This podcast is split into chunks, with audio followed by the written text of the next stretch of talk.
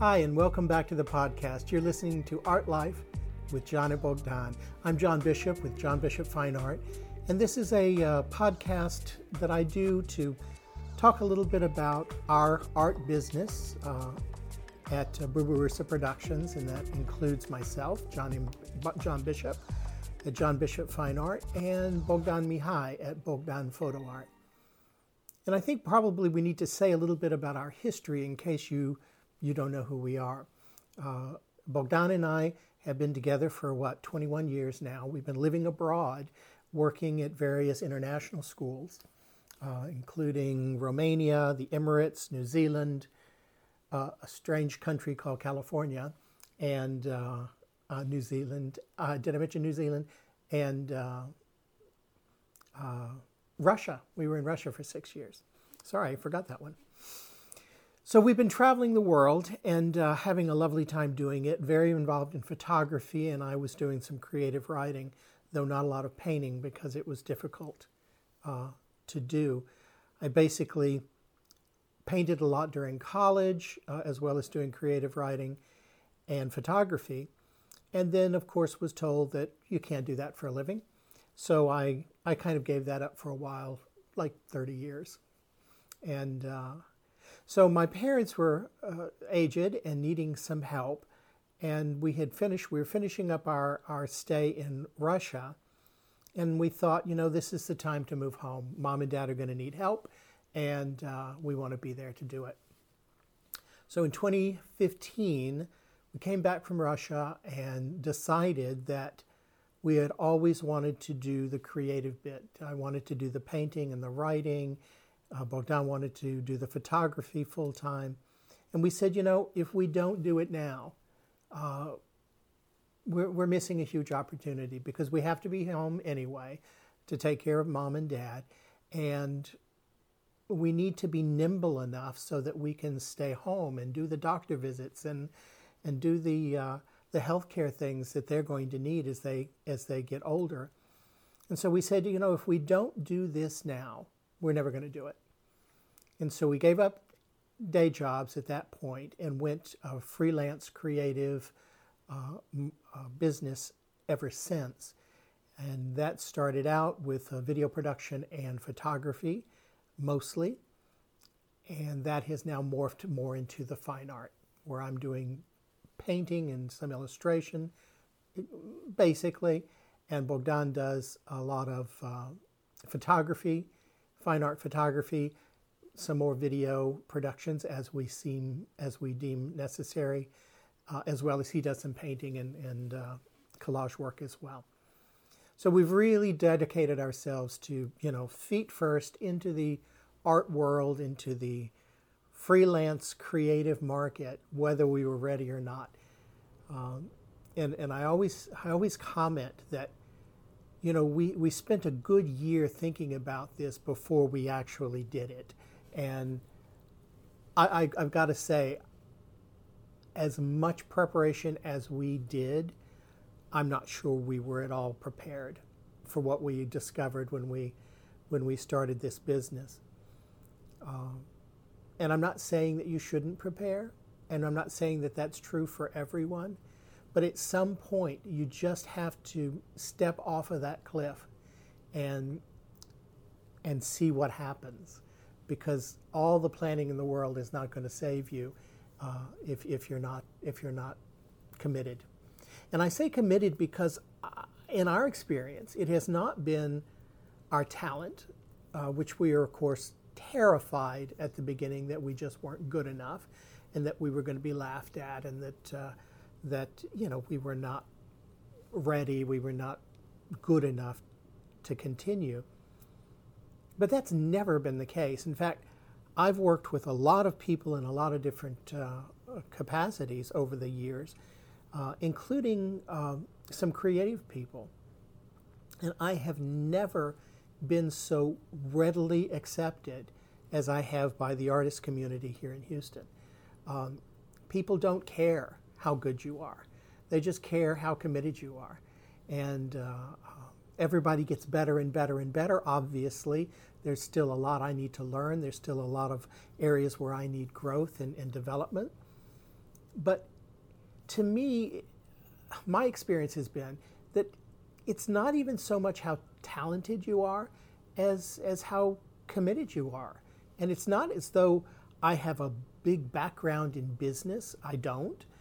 And I, as much as that's important because we as artists are running small businesses, let's be honest. And if we're trying to live off our art, which is our goal, then you need to be able to do those business things uh, to stay afloat legally, not to mention to, uh, to affect some sort of lifestyle and some sort of income. So it is hard work. It is marketing, it is uh, PR, it is bookkeeping, it is time management, it is creativity and, and talent in that sense, it is uh, networking, it is uh, sales. Uh, follow up, it's, it's creativity, it's, it's research and development, all of those things that in many companies represent many people doing those individual jobs. Uh, it's all you in an art business generally, unless you you've got several people together in a consortium. So, really, the idea that we were embarking upon something that we had planned out, yes and no. We had a plan because we had to be able to justify it so that we didn't feel irresponsible in what we were doing. But at the same time, we knew we were jumping off feet first. We had no, no um, escape hatch at that point. And as it turns out, we spent, um, what was it, probably a good five years uh, before mom and dad passed away. And they both died relatively close together, I mean, four months apart. And so that was uh, quite a shock to the system. And uh, they have left us a little money. And what we have realized now is that we're at a, we're at a new turning point in our art careers. We are earning some money, we're selling uh, consistently, but not to the extent that we can completely live off of that. We have quite a bit of savings that we accrued over the time abroad that is running out. And like I say, mom and dad were, were uh, kind enough to leave us some money. So we have a little bit of a nest egg, so we're not desperate yet. But no, we're not able to support ourselves completely off of our art. And that is fairly typical. For others, that may mean that, uh, and maybe for us, that we will have to go back and get other jobs uh, to support our art careers. And it may mean that we have to morph a bit and, and become a little more commercial in the way we present our art and a little more decorative in the way we present our art. But however that happens, we are committed to this process. We are committed to this company and we are committed to where it's going to take us. And so part of me says that this kind of crossroads that we have reached in our career is a very very healthy one because we come to it now with the with the you know what 6 years 6 7 years of experience uh, as creative professionals, and uh, we've made it. We've made it this far. Um, we are still excited. I have never been happier. I cannot believe I am so fortunate to get to just splash paint around for a living and to express myself, which is something that I, I very much like to do and probably need to do. And more importantly, I think, able to turn that into a, a product that people are willing to spend their money on. And that has been exciting. We have been lucky enough to gain the studios that we have in Houston at uh, Sawyer Yards, which is a large consortium, uh, uh, a large collection of maybe 400 artists in six different buildings. And uh, we are now currently in the uh, Silver Street building, there's about 60 artists in that building. And uh, that is, you know, we like to think of it as a flagship of the, of, the, of the campus. That's probably pretty arrogant because the others are doing fine too. It's just that in Silver Street, we have a separate management that is, uh, who, is, uh, who have been committed to really pushing artists Uh, some of the other buildings, particularly during COVID, uh, when there are not enough tenants, they have tended to kind of include other businesses that are not art related. Uh, Silver Street has not. There's very few exceptions to that rule, and most of those were grandfathered in because they've been there since the beginning. But we have a nice community of very, very creative people, probably in mid career, most of them in uh, uh emerging to mid career, uh, some even, even past that. And so there's a great network amongst these 60 artists for us to gain inspiration, to, to learn from each other, to ask questions, to, to come together and, and, and work as a unit. Uh, all of those things are very, very important. And I think that uh, that ability to, to draw upon the others is, is one of the biggest strengths we have at Silver Street. Uh, in addition, we're able to exhibit our work quite frequently uh, in the hallways, and so it, it, also serves as a gallery space. And so I'm able to put my work out on ex- exhibit with the other artists in the building, uh, which gives me a lot more visibility. We get a lot of people through the doors at Silver Street. And uh, the artists have open studio times where the public come through. Uh, that has, of course, taken quite a hit during COVID, uh, but uh, things are starting to bounce back. I hope that continues. So that's a little bit about where we are so far. But where we, where we have found ourselves is now that mom and dad have passed, we are actually living in Huntsville, which is about 70 miles north of Houston. It is a college town and um, also where most of the prisons are in Texas. I think we have eight or nine prison uh, facilities here. And that's nothing, nothing wrong with any of that. The problem is there's not a thriving arts community here. There's not a thriving collector community here. It's still kind of a small town, still close to Houston. So anybody who's looking for culture and arts and luxury, they go to Houston. They go up to Dallas. They don't shop in Huntsville. And so we really have always understood that we were living here because of mom and dad and really weren't looking to Huntsville to earn a living. And that has certainly been our experience. Well, now that mom and dad are gone, we're commuting 70 miles one way, so that's uh, you know 140 miles a day to go to Houston to, to our studios, and then we have to drive back for our residence. So we thought, well, great, we'll just we'll just take the money that mom and dad have left us. We'll sell our house, our uh, condo here. It's not a condo, a townhome, and move to Houston. Well, as it turns out, with the money mom and dad have left us and what we think we'll make on the sale of our house, we still can't afford to move anywhere near the studios. Uh, Houston has just become too expensive for us. And uh, if we could afford it, and there are some things that we might could approach, they are very, very small. They need major renovation and re- repair. Um, and they're in neighborhoods we may not want to, to live in. So we're, we're kind of faced with a dilemma. Well, we're stuck in Huntsville. We move to Houston. We give up not only all of our money, but our way of life and, and comfort zones. And um, that's it. We have to live off the company. We have to live off our art because everything else is gone. So we started looking. We said, okay, if we can't stay in Houston, where can we stay that is close enough to Houston to make it worth our while? And so we've been looking at properties around, and, and there's like a circle we drew around Houston of about half an hour away because we're now about an hour away. And even at a half an hour away from, from the studios, um, we get very little for our money. There's not a lot to choose from.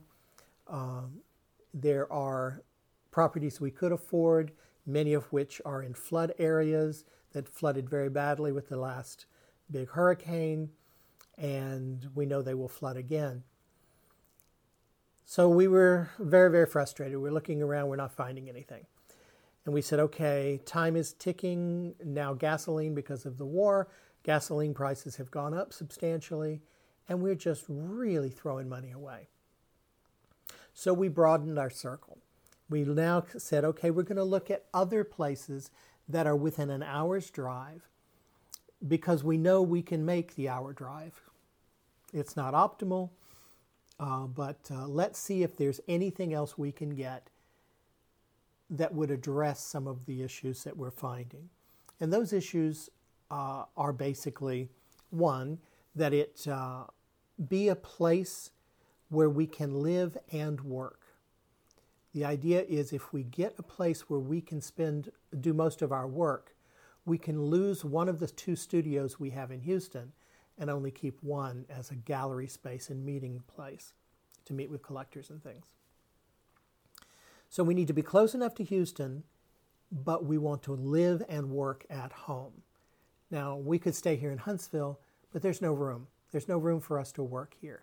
I do a lot of my painting here, but there's no room for Bogdan if I do that. So he works mostly in Houston. So we need a place that is big enough to allow us to live and work and is zoned properly for us to live and work, where we have some outdoor space in case we need to spray paint or work with, you know, enamels where there's some issues with fumes. Uh, so we need that space with some outside. Uh, we cannot get that close in in Houston, so we have to look for further out. And we also want a place that is a destination. We want a place where people would actually go if we had an event, if we had an art sale, if we had a big reception for collectors. It has to be a place where someone would actually go. Maybe not every week, maybe not every time, but is close enough and interesting enough and big enough and, and exciting enough to make it worth someone's while to come out and visit. Uh, and thirdly, we want a place that gives us the potential to grow. We know that we want to go many directions in our business. We may be going in the realm of opening a residency for artists. We might become a gallery in ourselves. Um, we may we may branch out into different kinds of, uh, of production, and we want to have enough room to do that. So it really becomes a place that is big enough that we can live in and where people would actually come if we needed them to. And lastly, hopefully that it's a destination in itself that people actually go there. People don't come to Huntsville for art. They don't come to Huntsville really for anything. They're just come, passing through, or they're living here to go to school, or they're involved with the uh, working at the prisons. And we wanted a place that, that was a destination or closer to destination. So we've been looking around. We found a beautiful building in uh, Baytown, which is about only about half an hour away. It was in the Arts District. It's a historical building. It already has a residence inside. Um, it's 5,000 square feet, plenty of room for us, some land adjacent. It ticked all our boxes, but it wasn't quite finished enough. Uh, that 5,000 square space, a square foot space, uh, for example, had no air conditioning. And in Texas, in South Texas, in the summer, and sometimes in the spring and fall, you must have air conditioning not only because it's hot, but the humidity levels are 90, 95%.